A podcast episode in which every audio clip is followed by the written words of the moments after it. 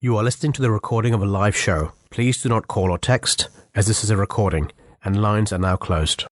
A'udhu billahi minash shaitanir rajim. Bismillahir rahmanir rahim. In the name of Allah, the most gracious, ever merciful. Assalamu alaikum wa rahmatullahi wa barakatuhu. May the peace and blessings of Allah be upon you all. Welcome to another episode of The Breakfast Show here on the Voice of Islam radio station. You're listening to myself, Samar Angelis Ahmed, and we will be with you, God willing, all the way up until 9 o'clock. So if you do have any questions, any remarks, any comments that you'd like to make, please feel free to do so. The number for you, as always, is 0208 687 7878. And of course, you can hit us up on our socials on Twitter and on Instagram at Voice of Islam UK. Um, we are talking about some very interesting topics uh, today, and if you would like to get involved in the discussion, then, uh, like I said, do pick up the phone and give us a call. Remember, this is your radio station, and we'd love for you to get involved. uh, So uh, do tweet to us and leave your comments on our socials as well as calling us as well. Um, Voice of Islam UK and 0208 687 7878.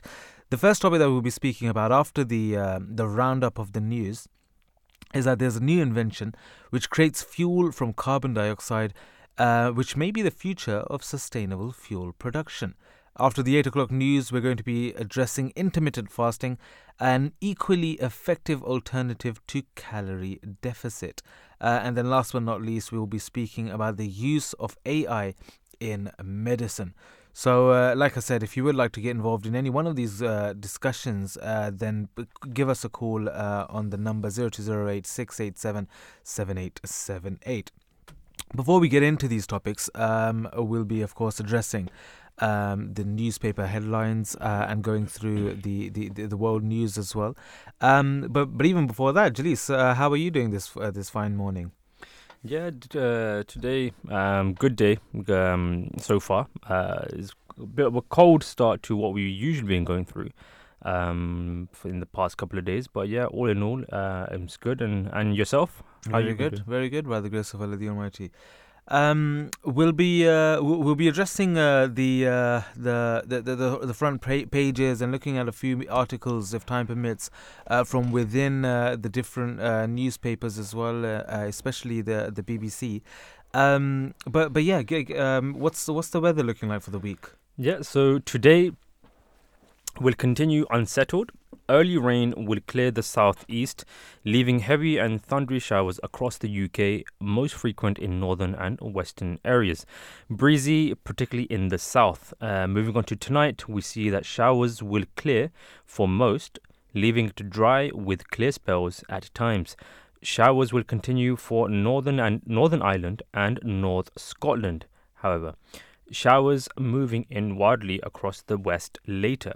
Moving on to tomorrow, which is Wednesday, we'll see um, Wednesday will stay breezy. Scattered showers will spread in from the west, some thundery in the south, and with sunny spells between for most. Thicker cloud building for northern Scotland. And then an outline uh, outlook for Thursday to Saturday. We see Thursday We'll see showers and sunny spells in the north and west, but drier in the southeast, less breezy. Turning unsettled again on Friday with cloud and rain for western and northern parts, but staying drier and at times brighter for the southeast. Showers for Scotland and Northern Ireland on Saturday, but an area of rain moving in for England and Wales.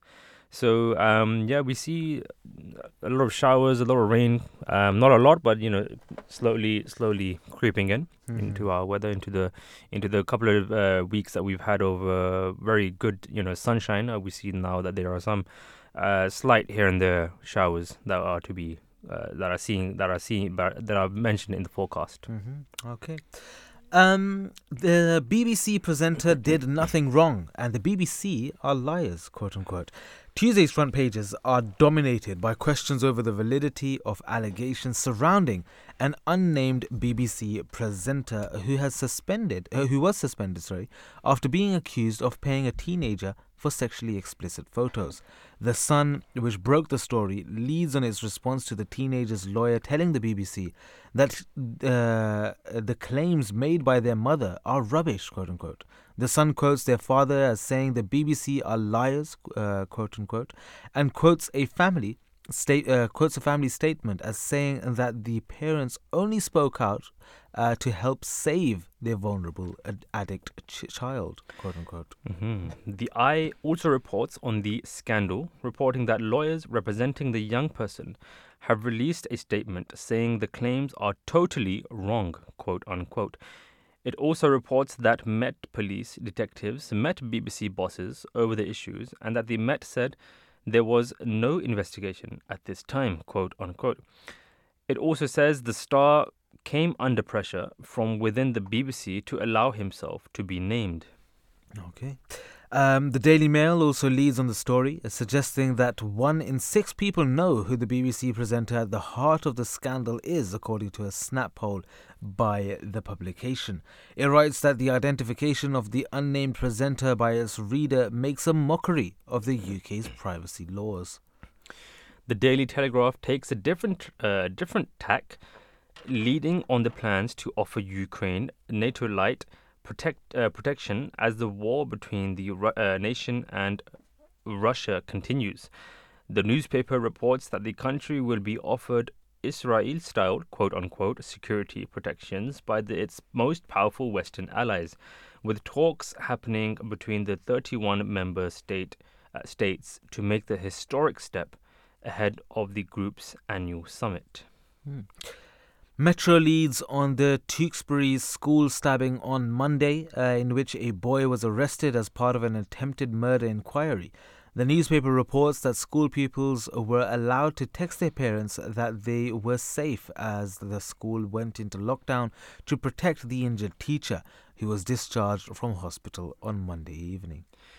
The Times leads on 5,000 beds in, hos- in hotels being kept spare for people who migrate to the UK to prevent overcrowding at processing centres. It also reports on the BBC presenter scandal, saying the story took a new twist, quote unquote, after the lawyer acting for the young person said nothing awful, quote unquote, had taken place. Uh, no- nothing unlawful, sorry. Nothing unlawful. Hmm. Um, but it's the worries uh, over rising sea temperatures that have made the front page of the Daily Star.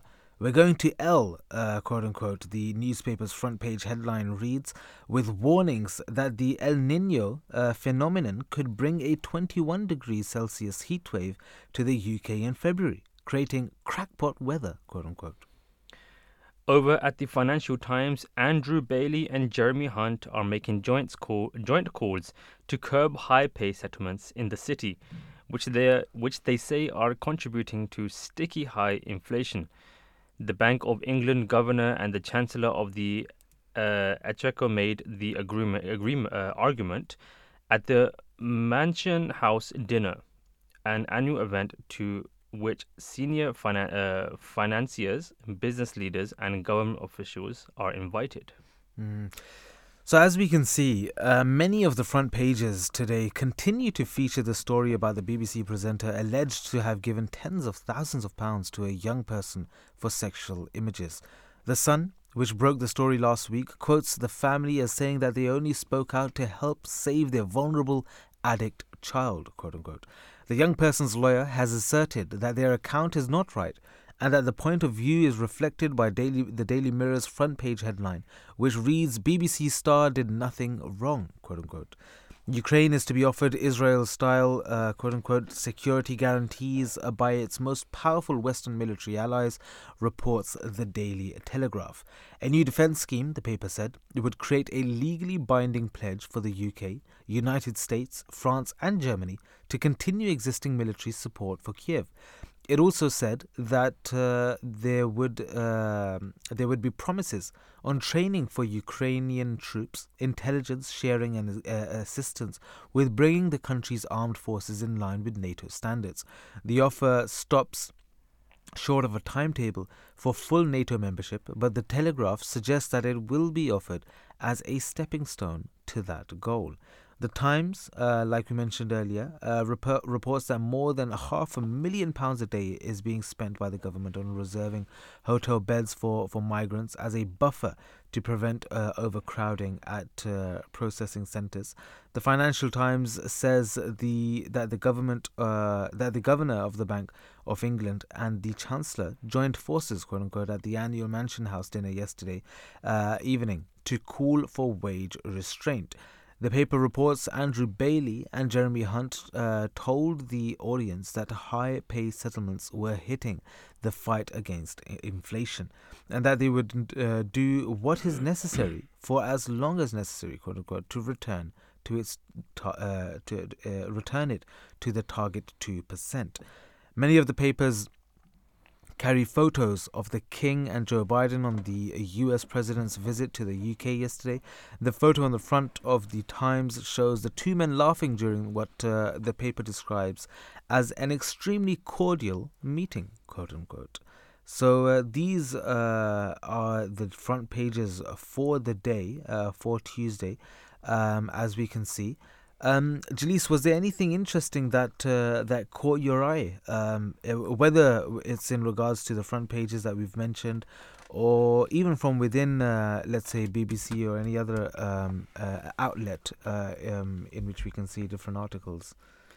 Uh, yeah, indeed. I mean, during the um, week, um, I personally, I myself, I'm very you know interested in you know what happens in the universe or anything new that is happening around the uh, around the universe. Uh, so there is one um, news report that I did read um, on July the first, which was that um, uh, Europe's uh, so so it's uh, the title. If I just uh, look at the title, it's um. Euclid, Europe's Dark Explorer telescope launches. So uh, in this um, in this it says that a European space telescope has been launched from Florida with the aim of unraveling the mysteries of dark matter and dark energy and understand the understand the composition of the universe. Now, um, there's one thing that did stand out to me uh, when I was reading this, especially as a Muslim as well, that um, there was uh, in, in, the in the whole um, the whole in, uh, article that I read it was basically they were giving a, I felt as if um so if I if I basically if I, if I read it it says that uh, that the mission will make an immense 3D map of the cosmos in an effort to tie down some of the properties of so-called dark matter and dark energy. They further say that together these phenomena appear to control the shape and expansion of everything we see out there. Researchers concede, however, they know virtually nothing about them. Neither dark matter nor dark energy are directly detect- detectable. And uh, you know, it further says that this big gap in knowledge meant we couldn't really explain our origins. Uh, said uh, said one of the professors. Um, when I was reading this, I it it, it, uh, something came to my mind that in this day and age, we have a lot of people who deny the existence of God Almighty, um, with uh, the very, I would say, a um, famous argument that there isn't enough evidence to support that God Almighty exists. Um, when I was reading this, it, I I saw that they they did mention that they, they was a lack of um, there was they said that there's a big gap of knowledge meant that we couldn't really explain our origins. Now, when we have scientists or people who are you know going out there to find uh, do research or just to learn about the the galaxy that we live in, the universe that we live in, and when where we know that there's much that we don't know, to then say that there is there was there is no creator of this entire universe goes against logic in a sense that we have we we admit that we don't have full knowledge, mm. but then in the, in that instance, we cannot a person cannot then say that there was no creator of this universe. I mean, we can get into the um, theological debate, uh, which obviously is has been going on for many many years. That does God exist or not? But of course, we as Muslims, we we we we believe we have the Holy Quran, we have um, uh, proof that you know Allah Almighty, God Almighty, does exist. I'm just I'm just speaking specifically from the point of view when I read this. I'm just looking specifically from that point of view where we um, and I've met people on a on a day to day basis who do not believe in God uh, in, in believe in God. And um, yeah, so when I was reading this, this this is something that really clicked Mm. to me that if if if we if on one hand we admit that we are we have still very much to learn, Yeah. then uh, we equally there it is not possible for a person to say that then there is no creator of uh, of, this universe that we are still learning about. Yeah, yeah, no, no, definitely. I mean, uh, if if uh, the information regarding something is insufficient, then obviously you can't pass uh, judgment on that uh, on that thing as a whole, isn't it? Um, we we mentioned in the the- in the uh, the newspaper uh, articles as well, the front pages. Um, in regards to this uh, teacher stabbing, so Tewkesbury uh, School to reopen now uh, after teacher stabbing. A um, little bit on this. The secondary school will reopen later um, after it was put into lockdown on Monday uh, after the stabbing of a teacher. A teenage boy arrested on suspicion of attempted murder after the attack at Tewkesbury Academy uh, is being questioned still, uh, Gloucestershire uh, uh, police said. The teacher was taken to hospital with a single wound uh, just after 9 o'clock um, on Monday, but has since been released. Police said uh, there would be more patrols in the area over the coming days to reassure locals. They said they were keeping an open mind, quote unquote, about a possible motive for the attack. Uh, young Gloucestershire, Gloucestershire uh, a charity supporting young people, is opening its hub for children and parents to go for support um, and as a safe space to congregate. Um, the two other local schools were told to keep their doors shut as police hunted for the suspect in the grounds of Tewkesbury Academy after the stabbing. A boy was arrested two hours later in the village of Stoke Orchard, um, about four miles away, after a, uh, a chase involving firearms officers, plainclothed officers, and the National Police Air Service as well. So, I mean, it's uh, it's a very sorry state um, to be uh, opening up uh, the, uh, the, the, the a, newspaper, for instance, or, or whether whether you get your information from your phone or tablet or laptop, or uh, if it's the physical copy. Um, and seeing things like this, isn't it, Jalise, in which we're we're seeing that uh, teachers who and and schools as well. I mean, if you think about schools, it's supposed to be a safe haven where you go to study, you go to um, make friends, you go to get a better understanding of the world. But uh, in this uh, in this uh, institute of uh, of of knowledge, in which you're uh, getting um, or and, and becoming the best version of yourself, you there shouldn't be this fear that uh, something like this will happen and uh, and it's it's bad enough for it to be between students. But also when the teachers are in the mix as well where students um, for some reason feel as if it's okay to do such a such a thing or for them to have some kind of a uh, uh, maybe a prejudice against uh, someone or any ambiguity uh, against a teacher i mean that is completely wrong isn't it? I mean what what does islam say when it comes to the rank or when it comes to the um, the the, uh, the, the the the way in which a teacher um, molds his uh, his or her students and and and the love that we are to have for them?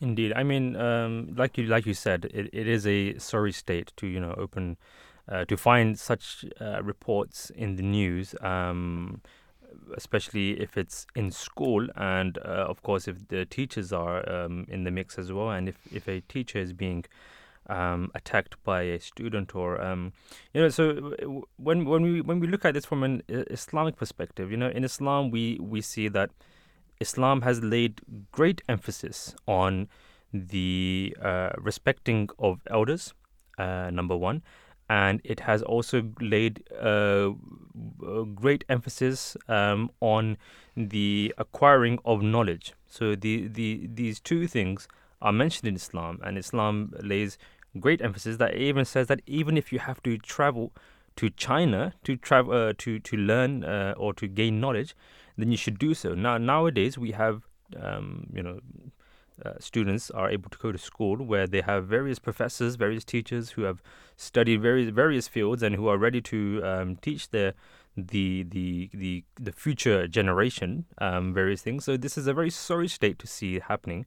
Um, and uh, and uh, if if we look at from of course uh, again like I mentioned the the Islamic perspective is uh, completely against any sort of violence, um, and it's something that any student or any teacher shouldn't be uh, shouldn't have any fear where they where they should uh, think that if they're going to school then something like this would happen. The only thing that our future generation should be concerned about is going to school and trying to like you mentioned every day learn something new and better themselves. And this is something that islam lays great emphasis on. And it's uh, it's a so, it's a sorry state of course um, to see something like this happen. But it, it also um, highlights that the the the the wanting to learn uh, the the uh, the generation uh, should be inspired in such a way where they are wanting to go to school solely to learn and make themselves better for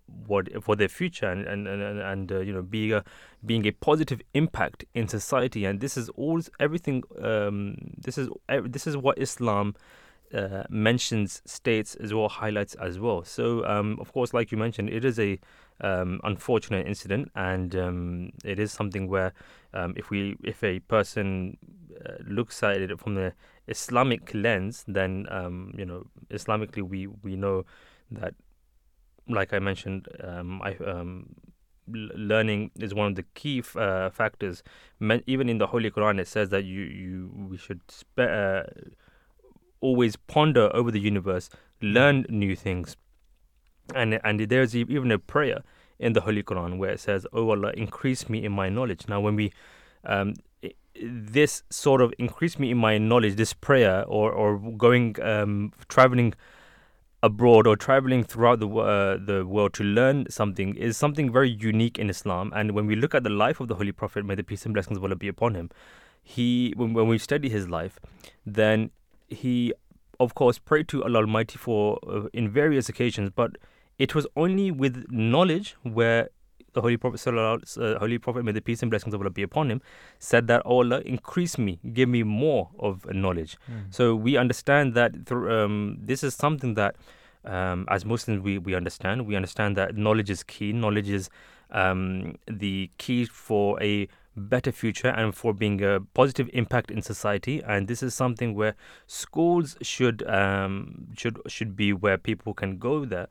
Um, without any any fear that any such um, incident um, like uh, this unfortunate incident has taken place, and um, you know uh, go there of course and make a positive impact for the uh, for for the future and for their for their future as well.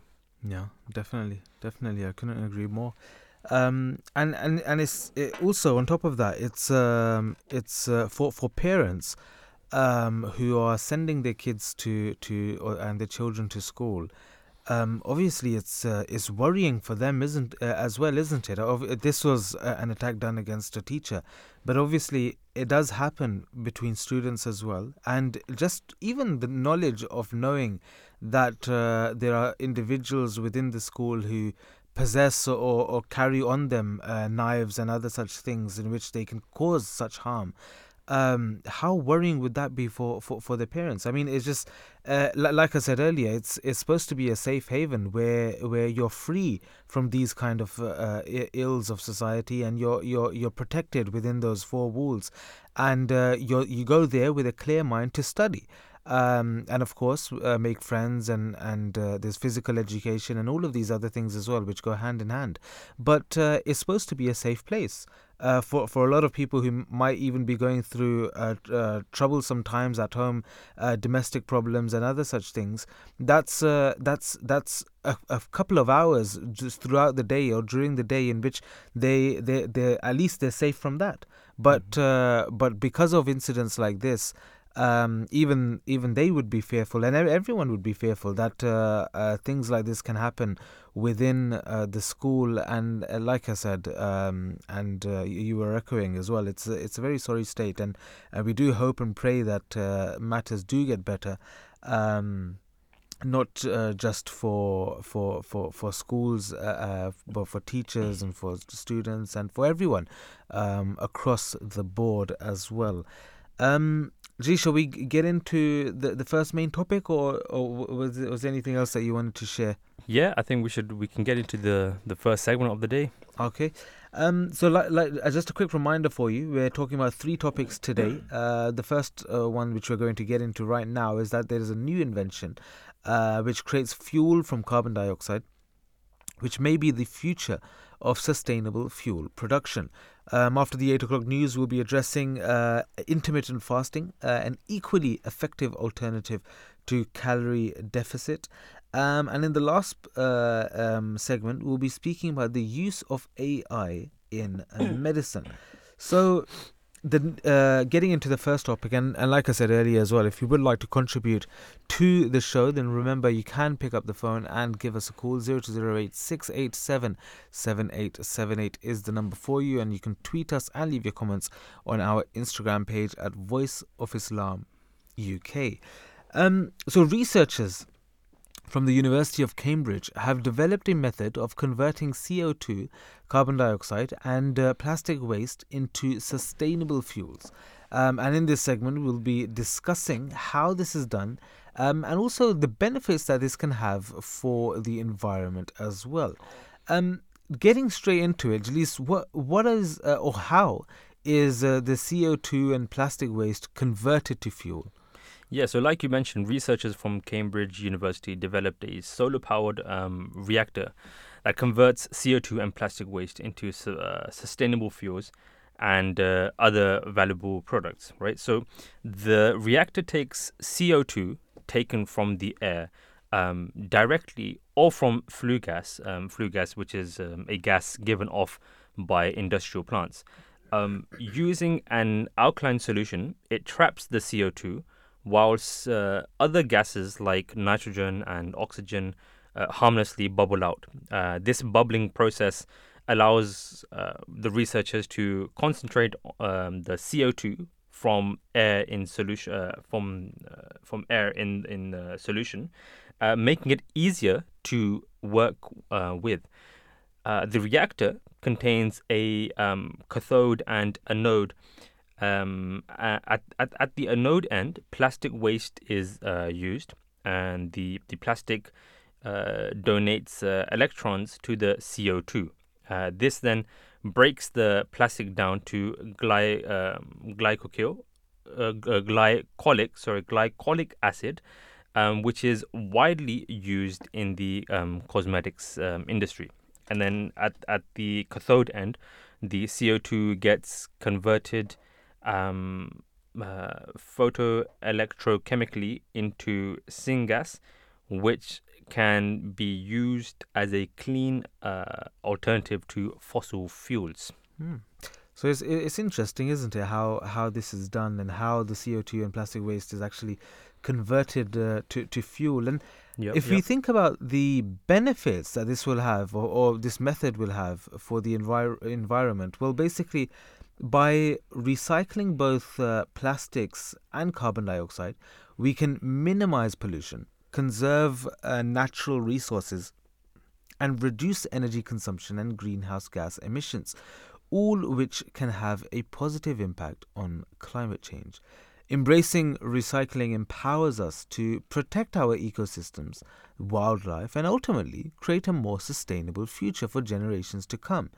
As the new invention is solar paneled, uh, powered, it means no burning of fossil fuels is required to generate electricity, which again protects animals and humans from harmful gas emissions that can destroy habitats and the purity of the air breathed in.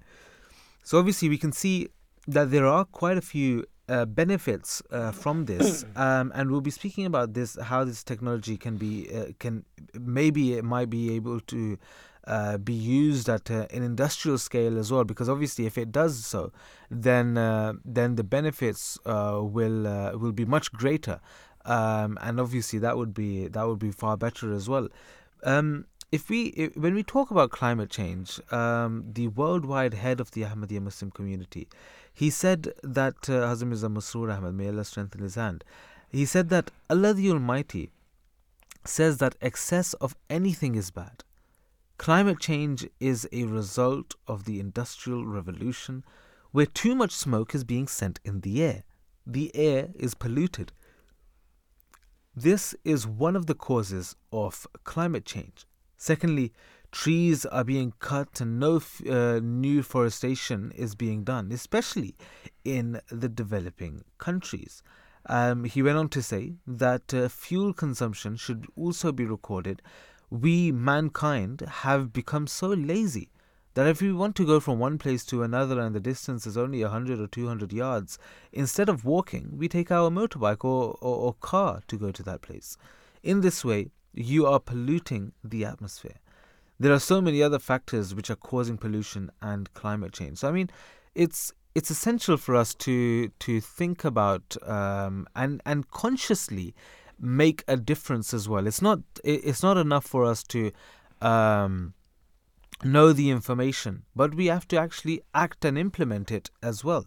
Um, like uh, His Holiness mentioned, if if we are going at a distance of, of, of something which isn't very far, um, then maybe we can walk or take take the bike instead. Yeah, and that's that's that's also the healthy option as well. you know, exactly. get I mean, we're, we're we're going to be speaking about intermittent fasting uh, in the second segment uh, anyway, which is of Mm. course uh, health related and uh, which goes hand in hand with this, in which uh, um, not only are you saving the environment. Uh, not causing any uh, a- a- any fossil fuels and and and, and uh, CO two gas emissions, um, but also you're looking after yourself as well uh, and your heart.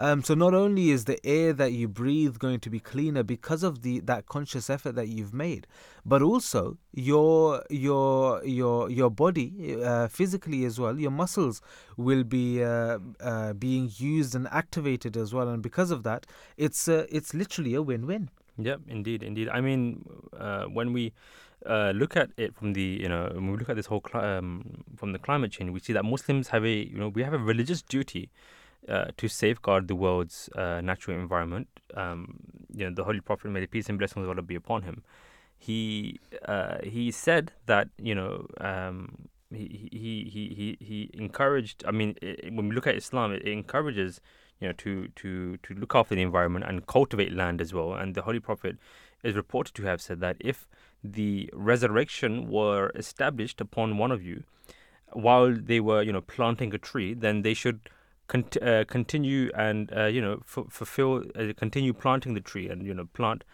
the tree. And he, there's another, um, there, as in this, this highlights that even if resurrection was bef- was to befall on a person, which is, uh, you know, I mean, uh, if we look at the Holy Quran, um, you know, uh, the, there's no, we, there's no need to go into this. I mean, we we all know what resurrection is, and we and all religions talk about this as well.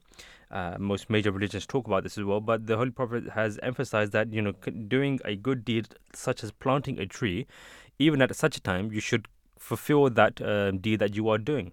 Another hadith is that we, the, the holy, uh, the Holy Prophet may the peace and blessings of Allah be upon him, said that you know the earth has been made um, for uh, uh, has been made a, a masjid for for uh, us Muslims. So we should. Uh, uh, so uh, as we can pray anywhere in the earth, it's it's a duty upon us that we should make sure that it's um, you know pure and clean, and that we keep it clean. And you know this reminds me of a very powerful quote where it says that you know blessed are those who plant trees under whose shade they will never sit. Um, you know, so this, this, I mean, there's no need to, you know, explain what it means. I mean, I, I'm sure everyone listening knows exactly what it means. But just, just for, just for the benefit of any, any listener, we uh, basically it's, it takes at least probably 10 to 40 years for a tree to finally grow and you know to benefit from that shade it is most likely that a person who is planting the tree may not be around to see the tree grow and sit in the shade so it's giving the the uh, the the, the, the what is basically the essence what is being mentioned here is that we should work uh, we should we should create an atmosphere and an environment um, within our world, looking after the uh, the land that we live on, um, and having uh, leaving it better for our future generations as well. Yeah, yeah, most certainly.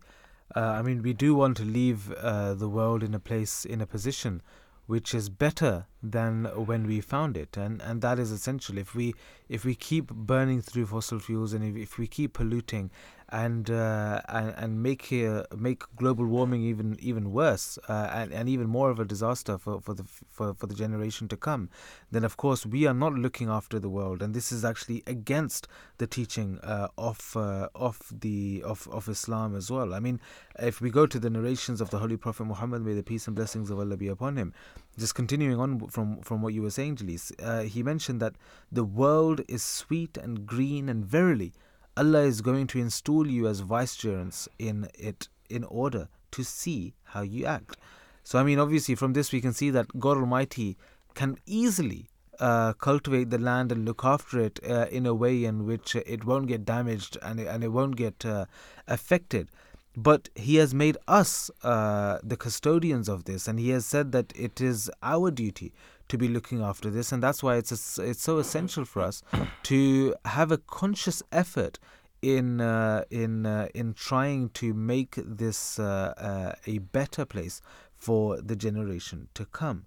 Um, in another narration, we see that he mentioned the Holy Prophet of Islam, may the peace and blessings of Allah be upon him, that the world is beautiful and verdant, and surely God, the lofty, has made you his stewards in it and he observes how you acquit yourselves. So, of course, that's just echoing the same, uh, the, the previous narration which we mentioned of the Holy Prophet of Islam as well, um, in which it shows us that it is our duty and it is incumbent upon us to look after the land and uh, do whatever we can to make it better as well. Um, if we turn to the Holy Quran, we see in chapter 7, verse 32, that Allah the Almighty says that uh, waste and excessiveness is not loved by Him. And uh, the quote goes to say that eat and drink, but exceed not the bounds. Surely He does not love those who exceed the bounds. And so, obviously, we can see, even if we look at the wealth of, uh, of uh, within the world, whether it's uh, in fiscal terms or whether in, in, in, monetary terms, or whether it's through land or crops and uh, other such things. I mean, there is so much, um, and there is there is enough food, there is enough money, there's enough everything for the whole world. But um, uh, the the sad reality is that only a small percentage of uh, of uh, of uh, of the people um, have a very large share of uh, of of everything. They uh, they monopolize um, everything, and because of that, there are so many people who even uh, don't have a, have a roof over their heads or have uh, any food for not just for themselves but for their children as well. Um, and this is the sad reality that uh, that we are going through, and this is not a um, something to put uh, a, a, blame on to, to God, uh, God forbid, uh, because He has made plentiful everything plentiful for, for the whole world. But it is because of this this monopoly that uh, the the the food and other such uh, um, rations do not reach the, the, those people in need, and that is, like I said, uh, the sad reality of this. And that's why Allah the Almighty has told us and, and taught us that it is good to eat and drink and all of these things, but do not exceed the bounds because surely He does not love those who exceed the limits. The Holy Prophet of Islam, may the peace and blessings of Allah be upon him, said that don't, don't waste water even if you were by a running river. And of course, if if you do come across a running river, any water that you use is, is not even going to make a dent uh, in that river. But still, the Holy Prophet of Islam, may the peace and blessings of Allah be upon him, has taught and instructed the Muslims that whenever you see anything or whenever you receive something, do not just uh, uh, waste it willy nilly, but rather make proper use of it and make sure that it doesn't become burdensome on someone else. Um, and these are very simple steps in which uh, we can better the the environment and uh, and cause uh, and try to re- reduce and limit the the, the the the problems that we're seeing with global warming.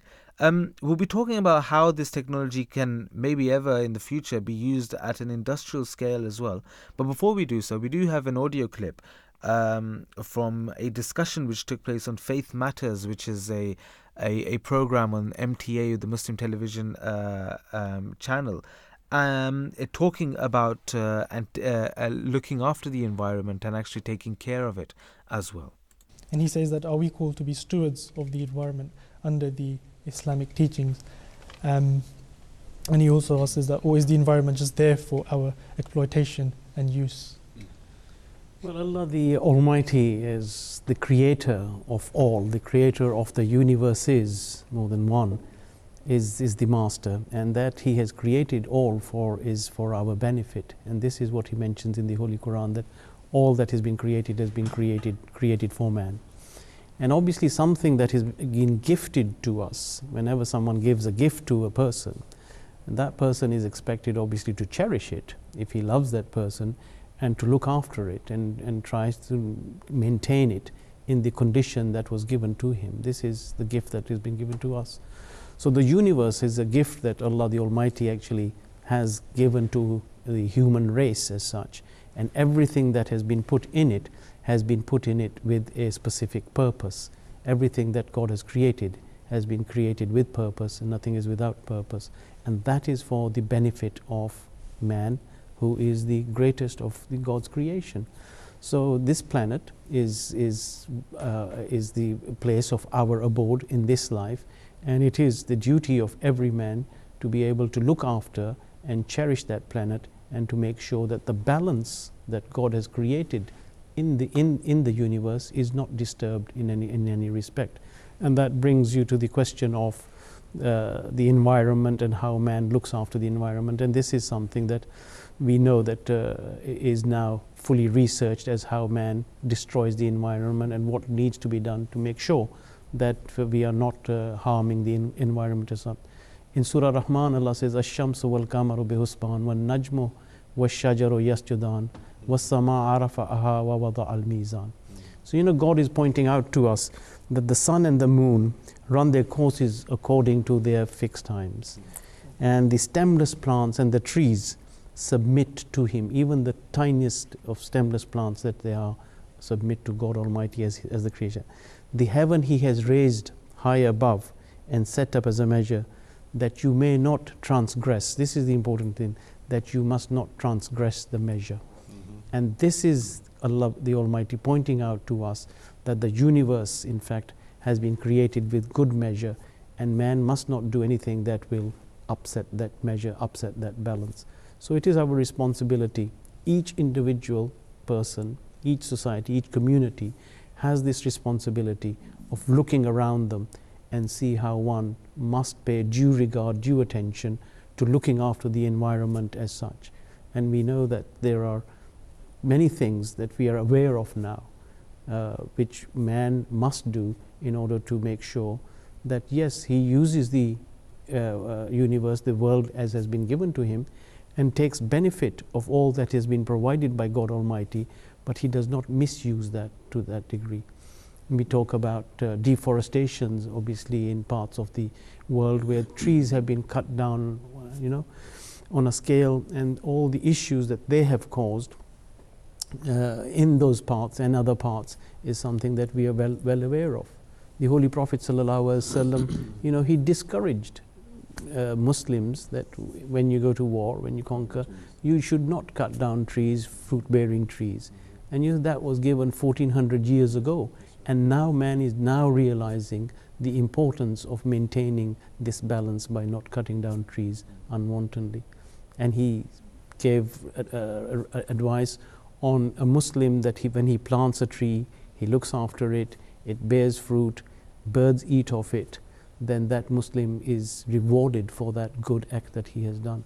And that actually shows us the actual life cycle of, of different, uh, peop- different uh, creatures who will benefit from that one act of that one person. Then we have wastage, you know, this is an, or water wastage. Water is an essential part of this universe uh, that we have, and it is an essential part of our life. And this is something that we have always to look after. So, wastage of water is something that obviously one needs to be well aware of so that it does not create problems in, in that nature. So, man as an individual has been given the custodianship of this planet. And it is his responsibility.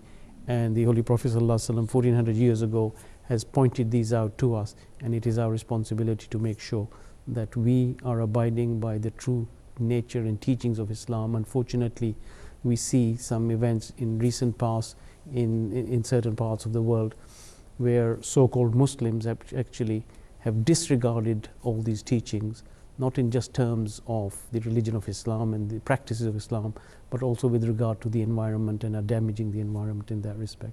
So that is something that we all need to be wary of, that uh, it is uh, a, a, gift from God, a gift that we must cherish and continue to uh, seek the benefits and rewards of that environment a gift of God and a gift that we must uh, cherish. Um, that was from a discussion on faith matters about taking care of the environment. Um, and just following on from that as well, um, His Holiness, the worldwide head of the Ahmadiyya Muslim community, on on various occasions, he's he's actually said as well uh, in regards to global warming and climate change and looking after the environment, is that um, it's okay to to cut down a tree for, for any needs that we may have. You might need to um, make uh, make accommodation for people, or you might need to do whatever it might be. It, it's it, it, there are useful ways or reasons in which you might need to do this. But then, if the, for every tree, he said, for every tree that you cut down, you should plant two more trees elsewhere. Um, and when we do that, then uh, it will be beneficial, and then we'll be uh, in a place in which, uh, or in a position in which we can say that uh, it, it, was worthwhile and it was it was a useful um, act to to actually cut down that tree because uh, again you're you're making use of whatever that reason was, um, and also on top of that you're planting two more trees as well. So this is uh, obviously a huge benefit um, that can come out from that. Um, can this technology ever be used as at an industrial scale? Well, at the moment, this new form of technology is still under experimentation and has not been approved to be used on an industrial scale.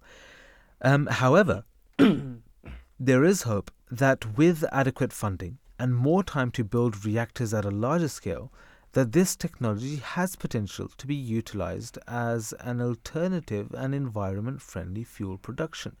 So, um, and on this, um, Hazur, His Holiness, um, the worldwide head of the Ahmadi Muslim community, Hazrat Mirza Masroor Ahmad, may Allah strengthen his hand, he speaks about the negative impacts of global warming and mentions the importance of taking care of the planet as, quote unquote, an extremely precious and noble cause. Um, he said on another occasion that on the one hand, we are trying to save the planet, yet with our other hand, we are senseless, senselessly destroying it um, if we are not following what the law of nature requires from us, then the ultimate result will be that we are going to ruin our future. We are going to doom ourselves or our generation. Um, and if we turn to the Holy Quran, chapter 31, verse 21, it states that Have you not seen that Allah has pressed for you unto service whatever is in the heavens and whatever is in the earth, earth and has completely has completed his favor on you, both externally and internally. Uh, in another uh, p- uh, place within the Holy Quran, chapter 45, verse 14, he states that, and he has subjected to you whatever is in the heavens and whatever is in the earth, all this is from him. All uh, in that surely are signs for people who reflect. Uh, we'll end this uh, this segment with a narration of the Holy Prophet Muhammad. May the peace and blessings of Allah be upon him, in which he said uh, and encouraged the restoration of wastelands, saying, "He who revives a dead land will be rewarded, and when any creature eats of it, this will be counted as an act of charity for him." So obviously, the the benefits are not just simply in uh, in planting that one thing or that one seed or that tree, but there are so many countless blessings that you'll receive in the future for that as well. Uh, we'll be taking a short break. Don't go anywhere. Here is the eight o'clock news. You are listening to the recording of a live show. Please do not call or text, as this is a recording, and lines are now closed. Assalamu alaikum warahmatullahi wabarakatuh. May the peace and blessings of Allah be upon you all. Welcome back to the Breakfast Show here on the Voice of Islam radio station, where we are now going to be speaking about intermittent fasting. Uh, an equally effective alternative to calorie deficit. Uh, if you are just tuning in, then in the first um, uh, hour, we after the after the, uh, the the roundup of the news, we were speaking about a new invention which creates fuel from carbon dioxide um, and how this may be the future of sustainable fuel production.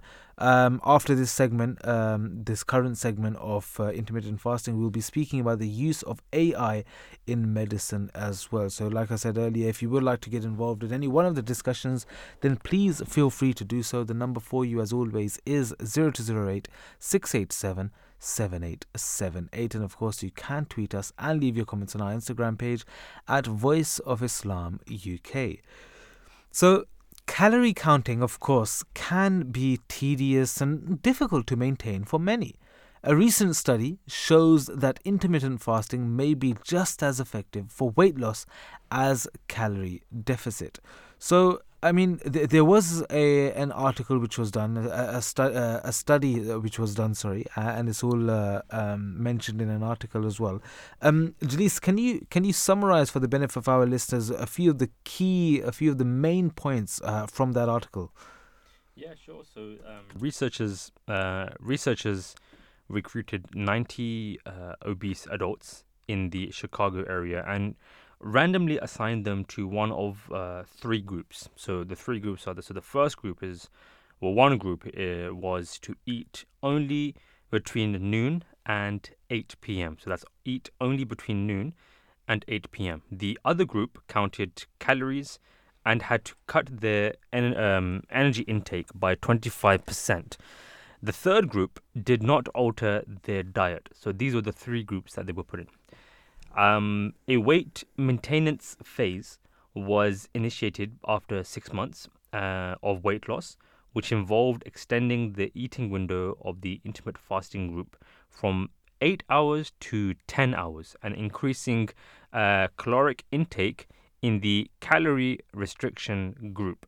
Uh, the study found that the uh, time restricted eaters lost an average of 10 pounds more than control eaters, with uh, while calorie counters um, lost an average of 12 pounds over control eaters.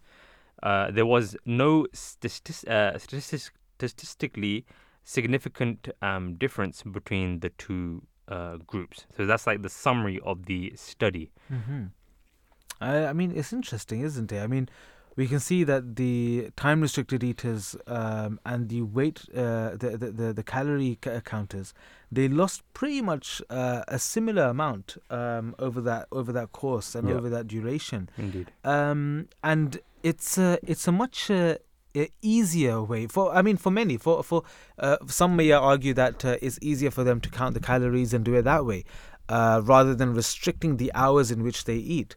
Um, but uh, I mean, the, when we see uh, the, the the benefits from this, there it's it, there's there's quite a few, uh, which is of course uh, a great thing to for for people who are trying to lose weight. And this is not just about losing weight. Uh, a lot of times uh, when people do become overweight or do become obese, then they then they have in their or, or even people who aren't, um, they have in their minds or mentally they, they feel as if they need to lose weight, they need to lose weight. Um, but it's not just about losing weight, it's about actually being healthy as well.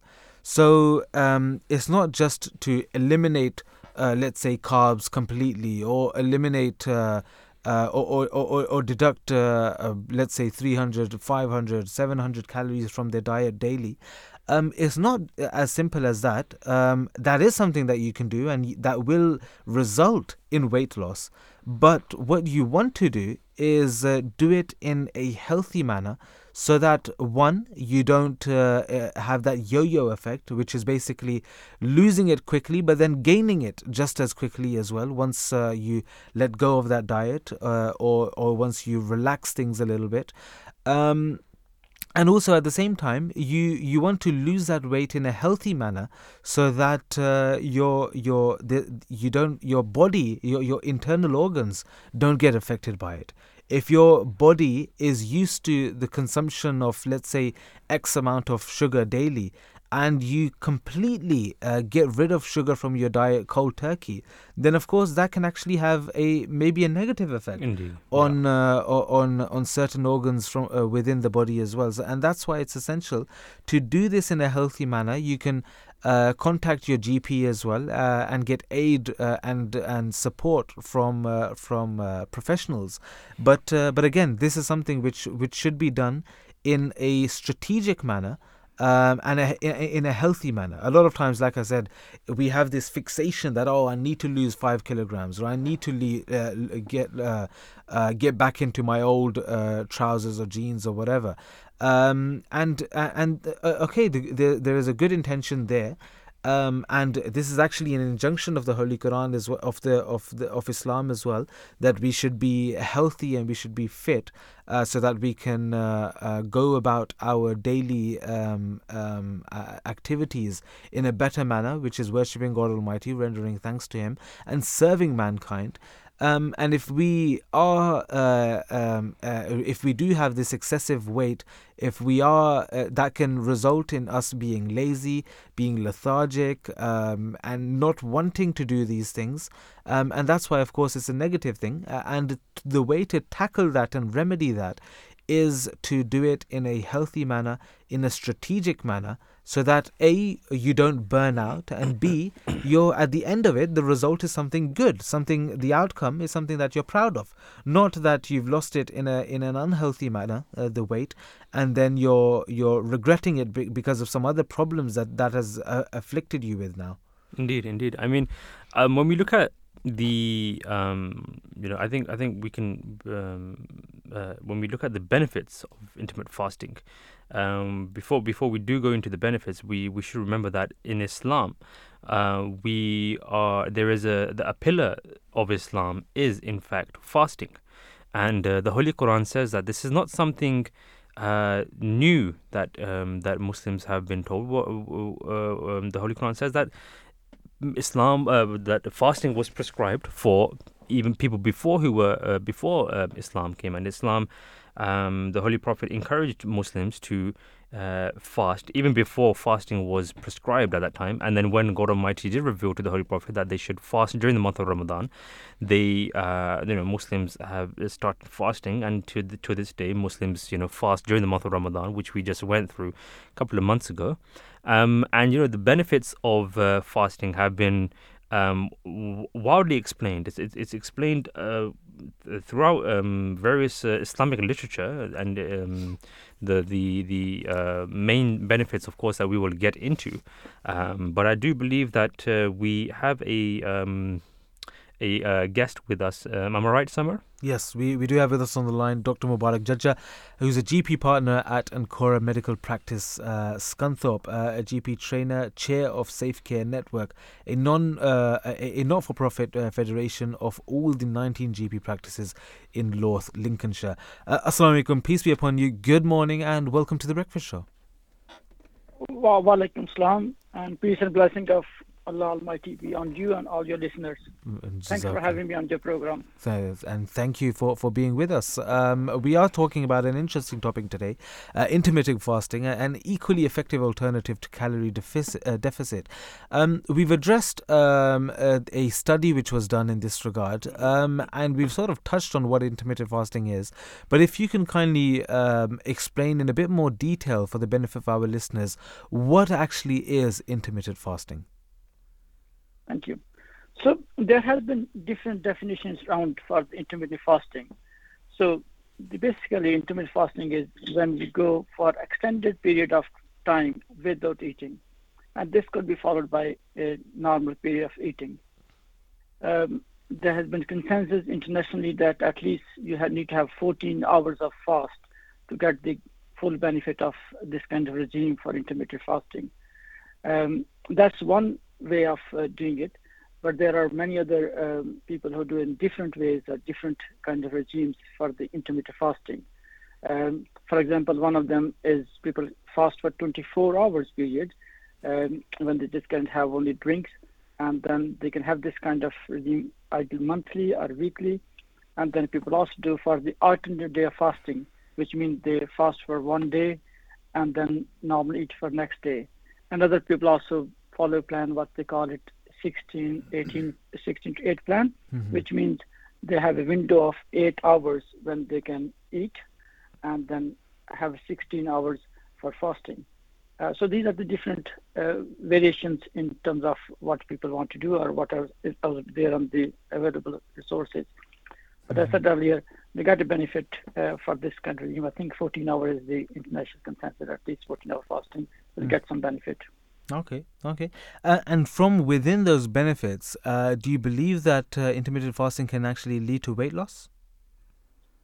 Uh, definitely, uh, weight loss is one of the um recent. Uh, I think there were many studies done, and some studies has shown weight loss was only two to five percent, and then after six months it goes back.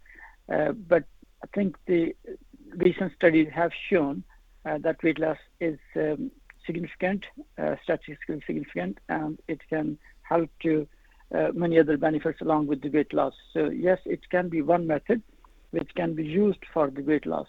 Maybe it's the benefit of your listener. I can just say that you know intermittent fasting is not for everyone. Mhm. For example, if you're a child, um, teenager or under the you know adult age, then you should avoid it because that's your growth kind of phase where you Yeah. want to have your all the essential food, minerals, and everything else. Similarly, uh, women who are pregnant, they should avoid this kind of regime without supplement their doctors or should avoid it at all. Also, the people who've got the history of eating disorders, they should not, um, you know, participate this kind of uh, exercise as well.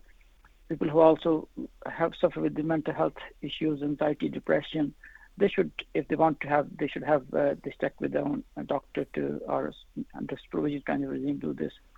Similarly goes with type 1 diabetic. I think there's also risk that if people don't take professional advice and do uh, some sort of uh, intermittent fasting, they need to uh, get in touch with a diabetic nurse or any professional to help them out. Yeah, yeah, no, no, definitely, definitely. Um, when we go through this uh, intermittent fasting, um, whether it's uh, uh, the, whether the p- period in which we eat is eight hours or ten hours or six hours, uh, whatever it might be, some people even go to the extent of uh, limiting it to to just four hours. W- what effect does intermittent fasting have on uh, the body? So, um, if you look at the maybe medical reason for it, you know, when you eat food, it metabolizes into the required nutrients, and then those nutrients um, goes away after the digestive system, and then body move to another set of uh, energy storage. We call it medical glycogen. So they need to use that storage, and then it comes to the next level of storage where they use all the other deposits in the body. So the body learn how to use all those different sources of energy to function day to day. And that was important when I said initially that you get full benefit longer periods the better. Um, and then the body will have um, one of the uh, element would be that when it goes that phases, it's got aut- autophagy, which is medical term again, where cells start looking into itself and start digesting all the unwanted substance within it, and in f- in fact maybe clearing what's inside in simple words. So that's one of the phenomena which is probably not 100% understood at the moment, and human body is very complex. So there is further steps needed in this um, event need to be happen. Not only so that's the nutrition part of it, and then also uh, the hunger hormone, which we all have the hormones secreted from our body, which are again the chemicals, and there is some element of suppression. So when you do that kind of um, uh, fasting or intermittent fasting, then the hunger hormone also suppress. So which means you will get some other benefits as you go along and get in a habit.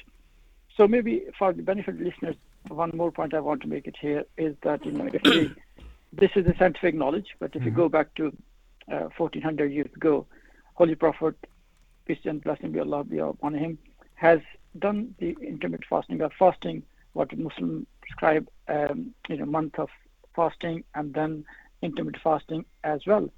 So once or twice a week, we used to fast, and that was the um, practice of his companion as well, and that was throughout most of his life what is done. So science is just coming now to show us the benefit of those things, but we can see Islam has taught us 1400 years ago the benefit this uh, kind of uh, regime is there. Yeah. Yeah, no, no, definitely. Um, and, and there's actually a, a, saying as well, isn't it, that if you if you control and if you if you're in a position in which you can control your hunger, then you can conquer anything, isn't it? You can accomplish anything because this is this is one of the first things. Uh, one these it's one of the first things in which uh, if if you're unable to control this, uh, control the things that you eat and the things that you consume, then uh, you you do not have full control over your body as well, and that's why during this month of Ramadan, um, we uh, uh, as Muslims are instructed to to refrain from eating and drinking and even other lawful and permissible things uh, which we are allowed to do um, uh, during those hours. And once we do that, we are able to to to conquer anything. Um, and this is actually the the the uh, one of the benefits um, of this as well. Um, Dr. Jajja, aside from weight loss, um, what other benefits can be derived from intermittent fasting? Do you think? Um, I will make one more point, then I will go to the benefits of the intermittent fasting. Sure. I think one of the things which is probably very useful, and many of the diabetic societies and diabetic societies are promoting it, food portion. So whatever our portion is, there's a lot of talk about reduce your portion. And that was again same teaching of the Islam 1400 year, years ago when there was a portion of food it was asked to reduce by one fourth or something like that. So if we start doing that along with the intermittent fasting, we'll have maybe multiplying factor, multiplying benefits out of it. So coming to the benefits um, of the uh, this kind of regime is one of uh, one of said we reduce the weight. We also talk about the diabetes, uh, which can help if people are pre-diabetic, people have got the uh, initial stage of type 2 diabetes, they can revert or even um, prevent the diabetes happening to them. Um, there's also benefit for the reduce or reduction the hypertension. We know that uh, high blood pressure is one of the silent killer, we call it. And um, if we do that, it's uh, much more benefit for for the generation. Other thing which is better sleep. Many people get a good, better sleep mm-hmm. when they have this kind of uh, regime.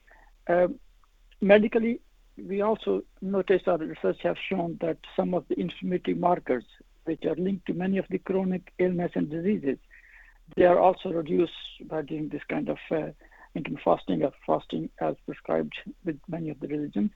Um, cardiovascular factors which is again uh, your heart problems, health issues, ischemic heart diseases, they can be reduced to an extent. And further evidence is emerging that uh, neurodegenerations, that's uh, the our neurons, which is the nervous system, and which might be linked to dementia, and more I said, more research needed in this uh, um, kind of uh, uh, aspect. But there's also evidence that it will reduce the degeneration of neurons. So there are benefits, which is um, not only weight loss but other benefits as well. Mm, most certainly, most certainly. There's there's there's, there's a huge uh, plethora of things uh, in which we can see that we can benefit from uh, if we were to undergo this uh, this regime of intermittent fasting as well. Um, Jazakallah, thank you, uh, Dr. Mubarak Jajja, for, for being with us, for answering our questions, and giving us an insight uh, into the benefits of of IM of intermittent fasting. Jazakallah, well, thank you once again, and we hope you have a wonderful day ahead. Thanks for having me. Thank you very much. You're very welcome. Thank you. Bye bye. Thank you. Bye bye. 0208 687 7878 is the number for you to call. That was Dr. Mubarak Jajja, a GP partner at Ancora Medical Practice Scunthorpe, a GP trainer and chief of Safe Care Network, a not for profit federation of all the 19 GP practices in North Lincolnshire, sharing his thoughts with us. Um, it's interesting, isn't it? Uh, the the benefits that we can see from uh, from intermittent fasting um, not just in terms of weight loss, but uh, so many other things which uh, Dr. Jajja, uh, our previous guest, just mentioned. Yeah, indeed. I mean, um, when we look at um, various other things, for for example, the benefits of intermittent fasting, um, which he just mentioned, I'll just mention a few more. That you know, most people eat within um, 12 to 14 uh, hour window. Um, which is cut by intermittent fasting by about you know, six hours. So in that six hours where you would would ha- where a person would have eaten maybe a snack or you know getting more maybe more calories in, they basically would have shredded those six hours and had uh, eaten less. Uh, but we should remember, of course, that uh, this doesn't mean that you just eat um, like you know, if if your aim is to lose weight, then it doesn't mean that you just uh, eat unhealthy snacks or you know unhealthy unhealthy drinks and uh, so on. You should obviously keep a moderate balance, uh, a moderate balance in your diet as well. Um, where you should have a various things and eat that which is you know beneficial for your body as well. Um, you know, findings suggest that a time restricted diet can lead to a natural calorie restriction, and that weight loss might you know be largely due to people having less time to eat after dinner. Again, you know, intermittent fasting or, uh, or fasting as well, you know, helps with this as well. Uh, if one person limits when they eat, um, they will be less likely to snack later on in the evening, like we mentioned, which will, you know, this will, again will have a healthy uh, impact. And uh, intermittent fasting may also help, you know, regulate appetite hormones, and um, you know, so this is what we we mentioned. And um, when we come to uh, the teachings of Islam, um, Islam, you know, 1400 years ago has uh, told us the benefits of uh, uh, the benefits of fasting and has, and has uh, told Muslims, uh, instructed Muslims to fast as well.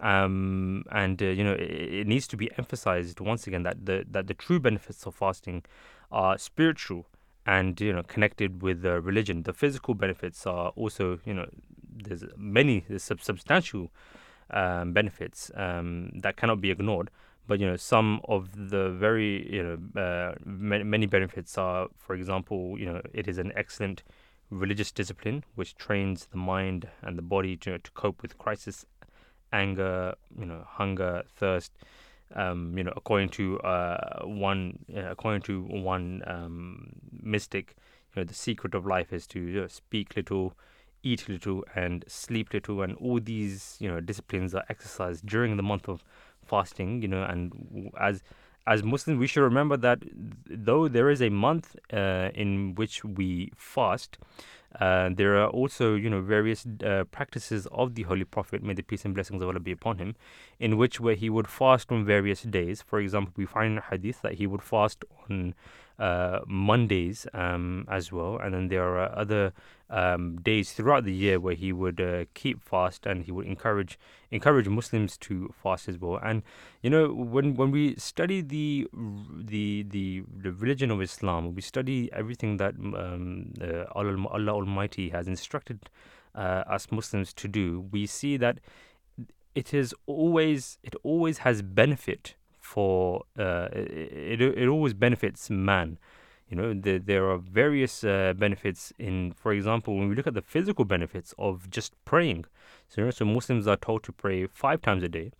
And when we look at the physical benefits of praying, the joints that are included, the the various positions that are included, they are very, um, you know, they they they they help uh, with the with keeping the body and the joints healthy as well um, and you know various teachings in Islam as well. For example, there's one which is the Holy Prophet. There's a hadith as well. There's a narration of the Holy Prophet, may the peace and blessings of Allah be upon him, in which he said that when you are to sleep or when you lie down on your bed, then you should lie down on your right side. Now, you know, when we when we look at this, we see the benefits of sleeping on someone's right uh, side, and one of the major benefits is that because the heart, the human heart, is on the left side of the body. So if one was to sleep on the left side, then that would cause slightly more burden on the left side and where the heart is located. Whereas if one person was to sleep on the right side, then uh, um, you know naturally that has a lot of um, you know uh, benefits as well. So everything that we see in Islam, all the uh, commandments that we see in, within Islam, and everything that we the Holy Prophet has told us to do, we see that there is benefits for mankind um, in them. Yeah, most certainly, most certainly, um, and, and, also uh, uh, along with the benefits, um, it, it, can actually encourage the growth of uh, grace, forbearance, fortitude, humility as well, simplicity, and uh, and sacrifice. If man can sacrifice food and water, uh, he can also sacrifice his life for, for God Almighty as well. And this is talking about um, fasting uh, for, for, for God Almighty. Um, and uh, if we talk about intermittent fasting as well, then of course that has its uh, has its place, and so some things you can also learn from that and and, and incorporate that uh, um, um, as well from within the uh, the actual Ramadan fast or the the Islamic Muslim fast. Um, this restores one's health as well. So some doctors they've developed a, a, system of health through an almost exclusive use of fasting. Uh, it is medically proven that those who fast for a long period regain a fine head of hair and recapture part of youth and physical growth.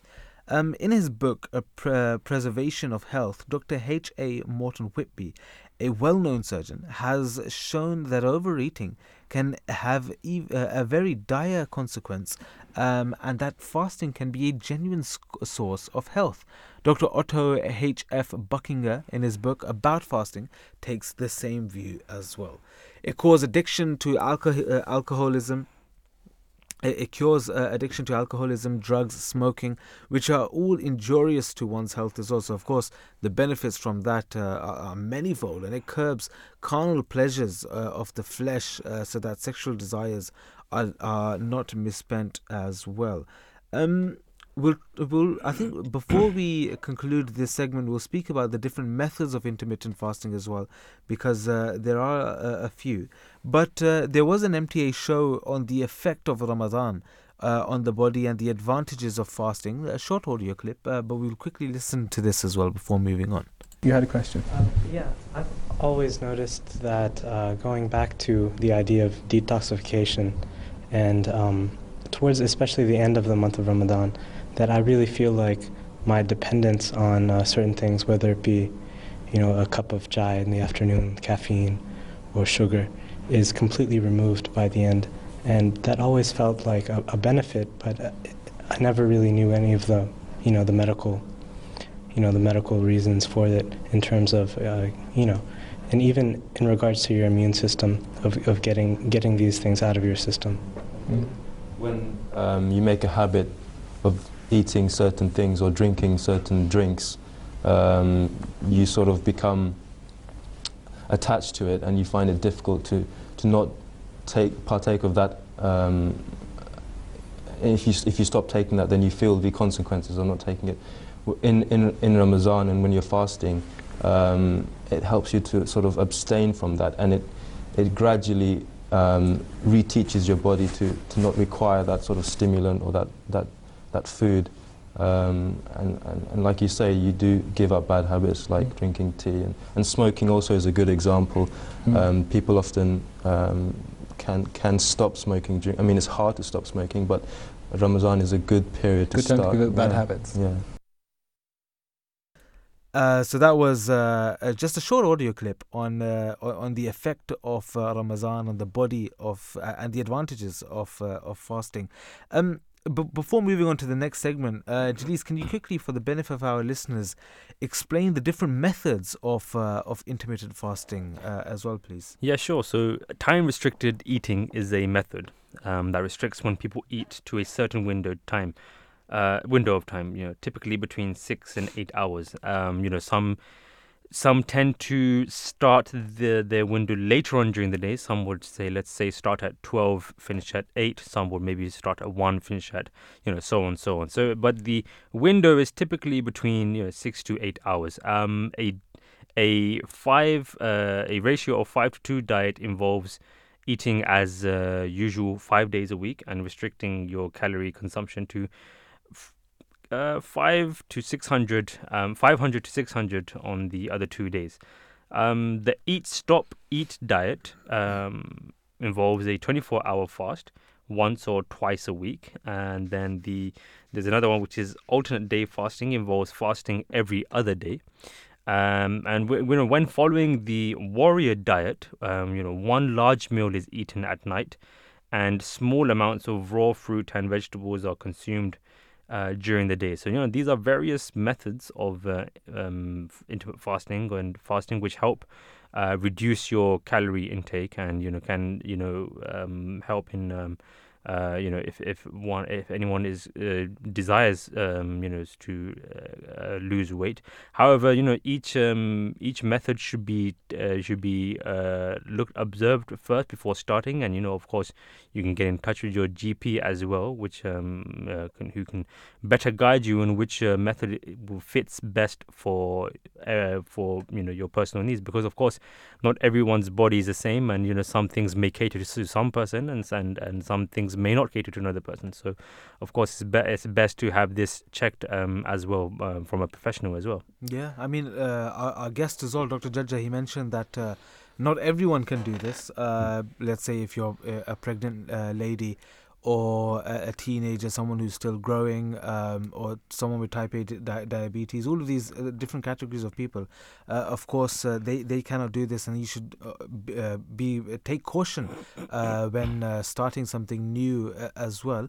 Um, I think the main thing, Jalisi, you were mentioning a lot of different ways uh, in which you can uh, do this intermittent fasting, uh, different hours, uh, different days, um, d- d- different uh, times during the week, and things of that sort.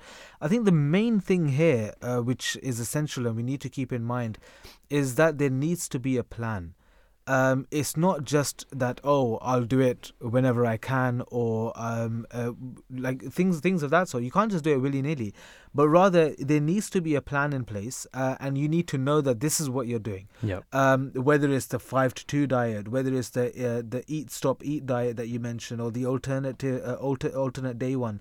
Um, it, it, there's no right or wrong. All of these uh, have their benefits and they will be beneficial for you. the The main thing is that you just need to stick to whatever program you you decide that uh, which is best for you, and not just you. You can obviously and you should uh, take a professional advice as well uh, by your nutritionist and uh, by your GP and other such uh, individuals. Um, but yeah, the main thing is that you, you stick to it, um, and uh, then you will see the benefits as well. It's not just enough for you to say uh, that you'll do something, but uh, you need to um, not just put pen to paper, uh, uh, but uh, but but actually act upon that and follow up on that as well. And when we do that, then of course the benefits we will see the benefits from that as well. Um, just lastly, before moving on to our last uh, last segment for the day, God Almighty has prescribed fasting, of course, for our own benefit. We can derive spiritual as well as physical benefits from from fasting, and now even the non-Muslim doctors are uh, of the opinion that fasting has a positive effect on one's health. The promised Messiah, upon whom be peace, the founder of the Ahmadiyya Muslim community, Hazrat Mirza Ghulam Ahmad of Qadian, uh, may Allah have uh, be, uh, have mercy on his soul and be peace up, uh, upon him. He stated through the practice of fasting, God Almighty desires for a person to decrease one form of nourishment and increase in another form of sustenance. And of course, just putting that in plain words, that means that eating less uh, and spending more time in uh, the uh, in the pursuit of uh, God Almighty and his his and a relationship towards Him. Um, last segment for the day the use of AI in medicine. Um, and like I said, the number for you, as always, is 0208 687 7878. Let us know if you would like to contribute in this discussion. Um, the use of AI is on the rise as uh, everyone now, um, um, mostly, uh, is is aware, and its presence is rapidly becoming more and more prevalent in many different industries. In this segment, we'll be exploring how AI, artificial intelligence, can be used in medicine to reduce waiting times and create more effective methods of treatment, as well as discussing some potential issues. So, Jalis, the, the first thing that we need to understand is how can AI, artificial intelligence, be used in a medical setting to begin with? Yeah, sure. So, um, basically, the, by using artificial, in, uh, art, uh, artificial intelligence, um, which is a, easily known as AI, easily said as AI, you know, doctors could um, tailor dosage and timing of uh, the of medications for individual patients as well as um, screen patients based on their individual health uh, profiles rather than their age and gender. You know, so the use of AI uh, also could also help um, to speed up the creation and approval of uh, drugs, and a, a you know a more effective treatment method could also be developed from common conditions such as you know heart disease and cancer, and um, as well as rare diseases such as a um, you know uh, uh, cystic uh, fibrosis. Um, you know, so you know these are you know these are how AI can be used in a you know medical setting, and you know there's a very methods in which they go about doing this. Um, you know, Islamic teachings, you know, they encourage and promote you know the pursuit of knowledge in all fields. Um, you know, striving to enhance one's knowledge about the natural world is considered to be a duty of every Muslim, as per the hadith that you know whoever travels a path in search of knowledge, Allah will make easy for him a path um, to paradise. So um, you know these are some some some uh, when we, when we look at the Islamic aspect, where we see that there are certain things that can help mankind, then that is something that you know a um, that is something that is encouraged as well. Um, so long as the benefit of mankind is the ultimate aim in that as well. Hmm. I mean, it's interesting, isn't it? We were talking about uh, when we were doing the roundup of the news, the acquisition of knowledge and the importance of it. Um, and and just when, when we when we look at this uh, narration that you just mentioned, um, and put that into play, uh, that whoever travels a path in search of knowledge, Allah will make uh, easy for him a path to paradise. Hmm. Um, the, it's it's a subtle way of actually indicating that uh, when we uh, travel uh, in in pursuit of knowledge, uh, in search of knowledge, then the more the more knowledge we acquire, the closer that closer we'll be to God Almighty as well. Indeed. Um, because he's saying that he'll make uh, such a such a path uh, easy for that individual towards paradise. And so it just goes to show that uh, when we are ignorant of things and we are unaware of things, then we, we question and we, we, we don't understand uh, and we maybe put the uh, blame on, on even, God forbid, on, on, on our Creator, our Lord, God Almighty. Um, and, and that's simply because of our own, our own ignorance. We are hmm. unaware of the facts and we are unaware of why certain things have happened and uh, in, in such a manner. Um, but when we when we uh, go out and pursue and uh, try to acquire this knowledge, then the more we will understand about the world, the happenings um, from uh, uh, uh, of the world, and the more we will be able to understand our Creator. Mm. And so, in return, God Almighty has said that He will make the path of paradise easier for such an individual. Indeed, indeed. I mean, there's also another aspect which we can see from this um, narration of the Holy Prophet, may the peace and blessings of Allah be upon him, is that, um, you know, a person who travels out for the search of knowledge. Um, it should be that he, he, he, the person who is out there, uh, who is making um, efforts to attain knowledge, that knowledge should be should then be used for the benefit of mankind mm. and um, which you know also looking out looking out for the rights of mankind. And this is how the path of paradise is made easier for him. And you know there's there's a there's a prayer of the holy prophet may the peace and blessings of Allah be upon him. He said that um, that uh, oh Allah that I, I ask you for ilman nafi'an that for for for that knowledge which is beneficial which which uh, which is beneficial for for for man, which is beneficial, which which through this knowledge, which I can, which a person can help mankind as well. So this is something very um, something very important that we should remember that uh, where Islam encourages one to go out and seek knowledge, it also um, uh, the the, the duty then falls upon the Muslim that anything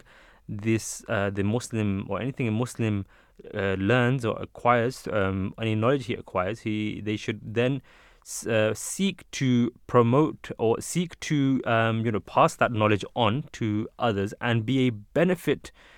Uh, make sure it's a benefit for um, society and uh, the surroundings that he, one is in and the environment that one is in. Most certainly, most certainly. Um, when we uh, just coming back to to, to this main uh, uh, uh, the main body of this uh, of this segment, um, AI, um, the benefits that can be derived from its use. So the personalized approach could lead to earlier diagnosis, prevention, and better treatment, thereby saving lives and actually improving resource utilization. Artificial intelligence AI could also be used to reduce the burden of paperwork and proposed diagnosis. Um, things that improved the quality of life, like like science and technology, were encouraged and actually welcomed, and these included practical things like navigational aids for travelers, geographical maps, medical knowledge, ways of measuring and calculating, and tools for agriculture. And there's actually a narration of the Holy Prophet Muhammad, may the peace and blessings of Allah be upon him, that there is no disease that Allah has created except that He has created its treatment as well.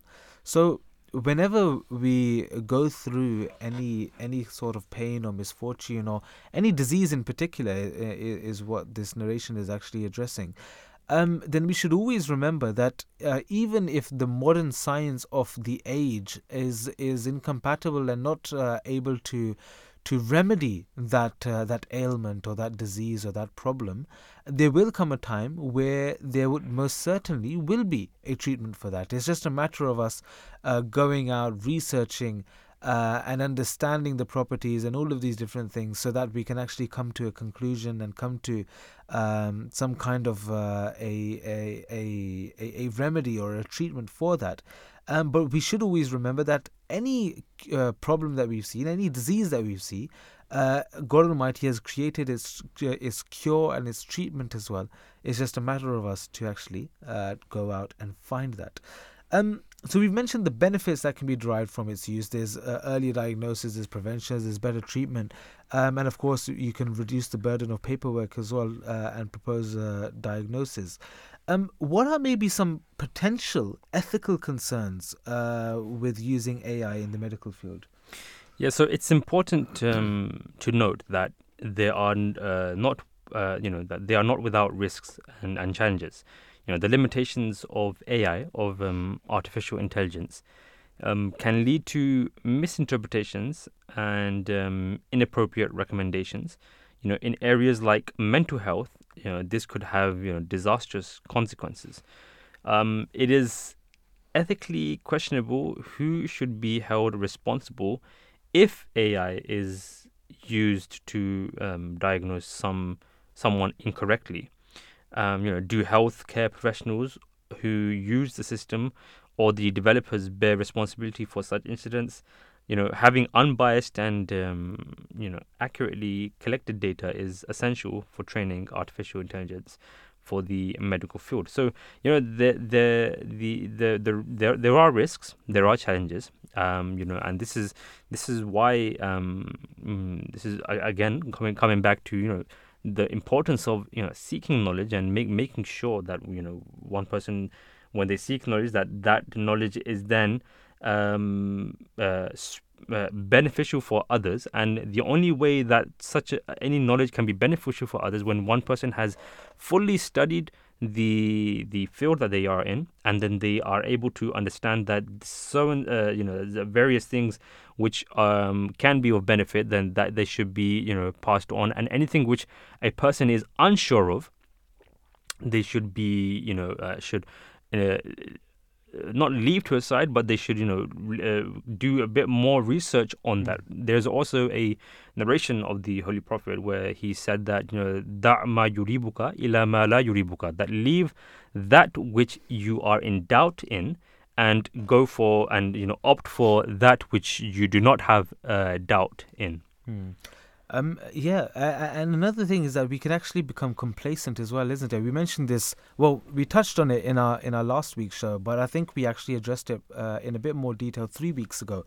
Uh, and if anyone would like to to revisit that, then they can do so on our website uh, www.voiceofislam.org.uk, um, in which we which in which we were again speaking about artificial intelligence um, and in particular about uh, about uh, students using it for to, to, to for their homework and their hmm. assignments uh, and things of that sort. And and even in the medical field, um, where potentially you can use uh, AI to to to generate a diagnosis and and and uh, all of the necessary things that needs need to be done before a an operation or things of that sort.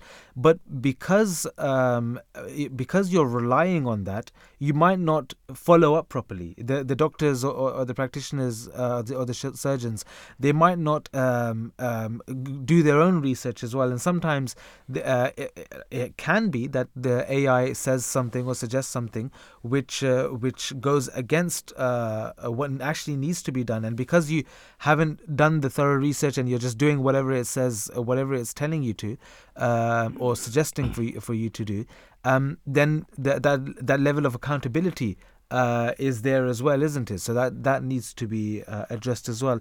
Yeah. Um, before concluding today's show, uh, I think let's listen listen to another uh, audio clip, uh, and, and, this is actually of uh, the fourth head of the Ahmadiyya Muslim community, um, Hazrat uh, Mirza Tahir Ahmad, may Allah have mercy on his soul, in which he answers a question about the limits of advancing technology.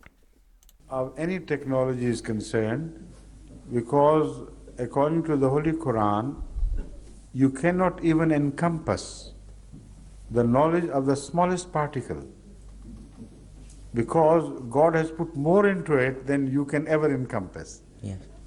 So if there all there are always secrets to be discovered and disclosed, and it is the disclosure of new laws and hidden things which pushes the wheel of uh, scientific advancement further. Yeah. Then there could be no end, of course. Logically, it's not possible. Mm. But it is possible for man to come to an end himself. If he disregards the purpose of his own creation and treats with disrespect all the bounties of Allah bestowed upon him, and this, this constant advancement is one of the bounties, then a time must come when he would be punished. And as such, he will, he may be, and according to the Quran, he will be wiped out of uh, this superior position, if not existence. Now, I can interpret those verses in two ways. One is that it may be implied that the race of mankind will be wiped out of existence completely, and a new superior species will be created. That is one way of understanding. Mm-hmm. The other is that the race will continue, but like uh, monkeys and chimpanzees, because the new creation will rise so much higher in its grandeur and magnanimity and wisdom and vision and capabilities, and maybe even the potentials like uh, if more sense may be added to their five senses, you know, yeah. that sort of thing that this human race will become just a small thing, mm-hmm. not worthy of communication with God. Yes. As such, they will be abandoned and they live as like uh, the extinct animals sometimes linger on for a while. So that is how I read the message of the Quran. Yeah. So advancement cannot end. But the steps which are advancing may be arrested yes. out of their own folly. That was uh, an audio clip of uh, Hazrat uh, Mirza Tahir Ahmed, Allah, may Allah have mercy on his soul, the fourth caliph of the Ahmadiyya Muslim community, uh, answering a question about the limits of advancing technology. Um, um, we, we've mentioned uh, in this segment uh, the uh, um, how uh, artificial intelligence can be used in a medical setting. We've mentioned the benefits that can be derived from its use. Um, some of maybe the potential ethical concerns with using AI in the medical field as well. Um, just lastly, uh, Jalees, if you could just mention a little bit uh, about uh, what Islam says uh, in this regard, and then we'll we'll conclude today's show. Yeah, sure. So science and you know, technology have brought both benefits and harm you know, to mankind though the benefits have been much greater. You know, just think of you know all the people who have starved uh, starved to death due to the lack of modern tools and equipment that help us today in the farming industry, or the role of computers and the um, inter, internet in education and uh, communication all around the world. You know, th- um, throughout the world, Muslims embrace modern technology, just as uh, you know did the rest of the world, because all of uh, because of all you know the benefits it you know brought us, and because life in the new world is impossible without this new technology. Now, just think of you know if you want to. Uh, you know, an, example is given often of um, uh, text messages. Back in the day, they would write letters and they would have to wait weeks, months for a response. Now, all you have to wait for is, uh, you know, the double tick to know that the person has received it, and uh, this this is something that you know can help um, immensely.